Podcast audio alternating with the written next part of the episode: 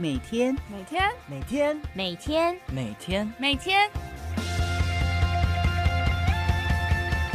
每天都是新的开始。是新来的，坚持一步一脚印，挥洒生命和热情，我的青春向前行。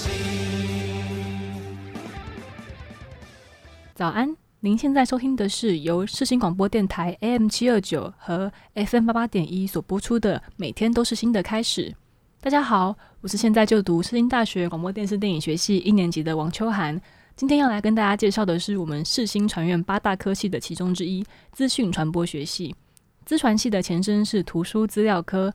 在一九九五年的时候，重新设系改为图书资讯学系；而在一九九七年，世新大学由世界新闻传播学院升格为大学后，图书资讯学系也因应网络时代的来临、国家未来发展需求，从二零零一年开始更名为资讯传播学系，专注于数位汇流、数位内容与传播事业人才的培育，设有大学部、硕士班以及在职进修硕士班。资传系的核心价值在于培养三大能力：资讯设计。知识加值和网络传播，你可能会想问，到底资传系是在学资讯还是传播呢？其实它是一个学得非常广泛、雨露均沾的一个科系。如果真的要说哪方面比例最高，那大概是城市设计的占比比较高。当然会学拍片跟剪辑，但也有很多资讯方面的课程。除了写程式，还要架设网站、行销企划、专案管理和策划展览。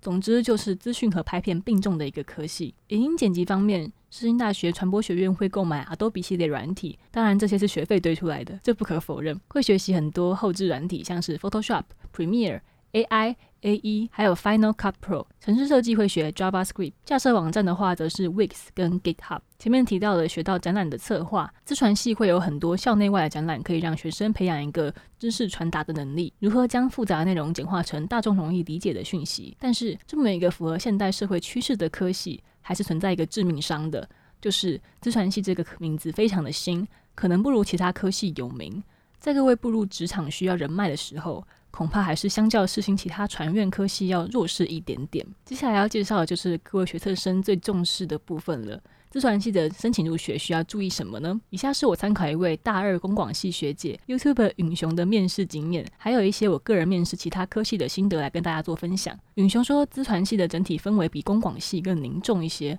我猜想这应该是指你要穿的正式一点，衬衫甚至到西装皮鞋都是 OK 的。因为我个人的经验是在面试广电系的时候，同学都穿的比较轻松、阳光的感觉，包含我自己也穿了一套蓝白色的洋装配白色的板鞋，就是看起来干净整洁这样子。但我穿同样的服装到口传系面试就变得非常突兀了。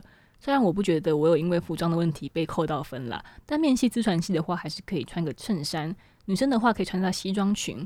鞋子的部分不一定要穿到皮鞋啦，穿什么都可以，但千万不要穿高跟鞋，不仅举步维艰，而且会非常的吵。允雄学姐说，自传系的面试会让你使用麦克风，这个时候就要记得麦克风的距离离嘴巴大约一个拳头大，避免喷麦还有卫生上的疑虑。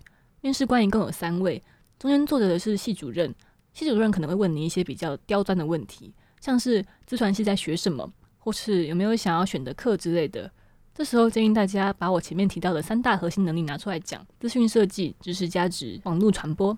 因为我当初在面试口传的时候，真的有被他们系上了 slogan，但是真的有可能会问到哦。据说网络的考古题上，面试官还有问到一个非常魔王的题目，就是社信之传跟淡江还有原制的差别在哪里？学东西有什么不一样？我们的优势又在哪里？这真的你要花点时间做功课假如你真的真的不知道好了就诚实的跟教授说你对这方面不熟悉之后慢慢了解。那么世新之传就介绍到这边啦欢迎有兴趣的学弟妹勇敢填下你的志愿期待各位成为世新来的一份子。